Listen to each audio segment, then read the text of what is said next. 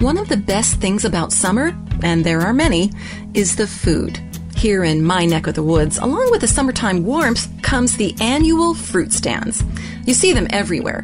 Like patches of wildflowers, these miniature produce sections line the edges of country roads and spring up in the parking lots of abandoned buildings. And their construction ranges anywhere from a modified hay wagon to an elaborately constructed year round hut. Welcome to Sincerely Yours with Ann Maines, an exclusive presentation of Faith Strong Today. Hear new episodes every weekday and subscribe to our podcast at faithstrongtoday.com. But to the consumer, me, the makeup of the fruit stand doesn't matter half as much as the fruit inside.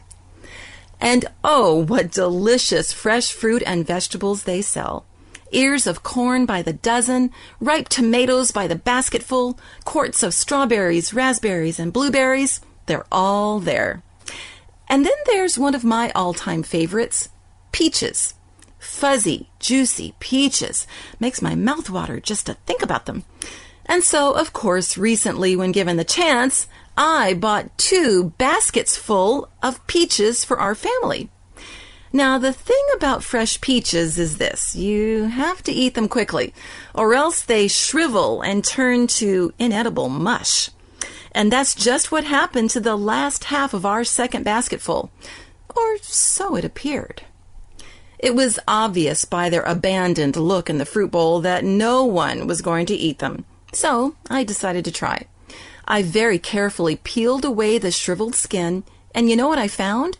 Sweet, delicious fruit. Yep, I sliced those four peaches up into a bowl and settled down for a feast. However, about three bites into my snack, I found that not all of those peaches had ripened sweetly.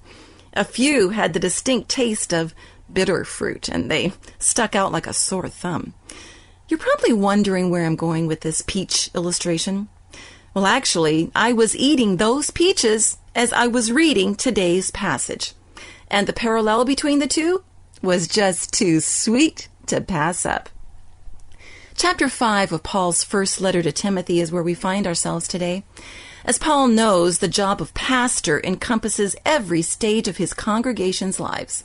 From birth to marriage to the grave, their pastor is their shepherd, guiding them along all sorts of terrain, ultimately leading them safely home.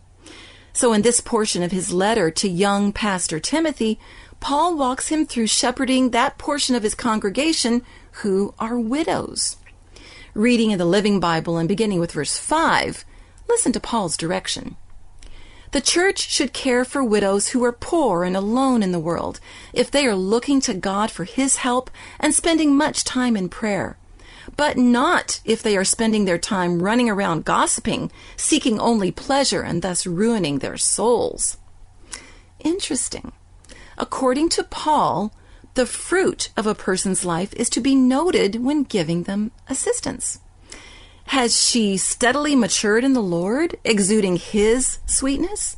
And although the years have weathered her outside, has she allowed God's Spirit to ripen her inside? Is she nourishment for those around her, or has bitterness settled in, threatening to spill over at the slightest touch? It seems we all have a choice to make. How sweet is our life's fruit? If we make sure to stay connected to the vine, Jesus, the sustenance of God's Holy Spirit will flow through us. And no matter what stage of life we're in, it's only then that those around us will truly taste the sweetness of a life surrendered to God.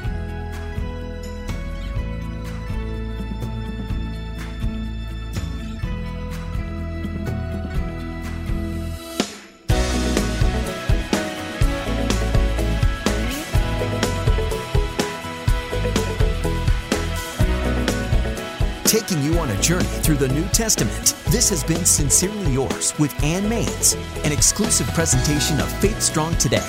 Subscribe to our podcast and join us on social media. All the details are at faithstrongtoday.com.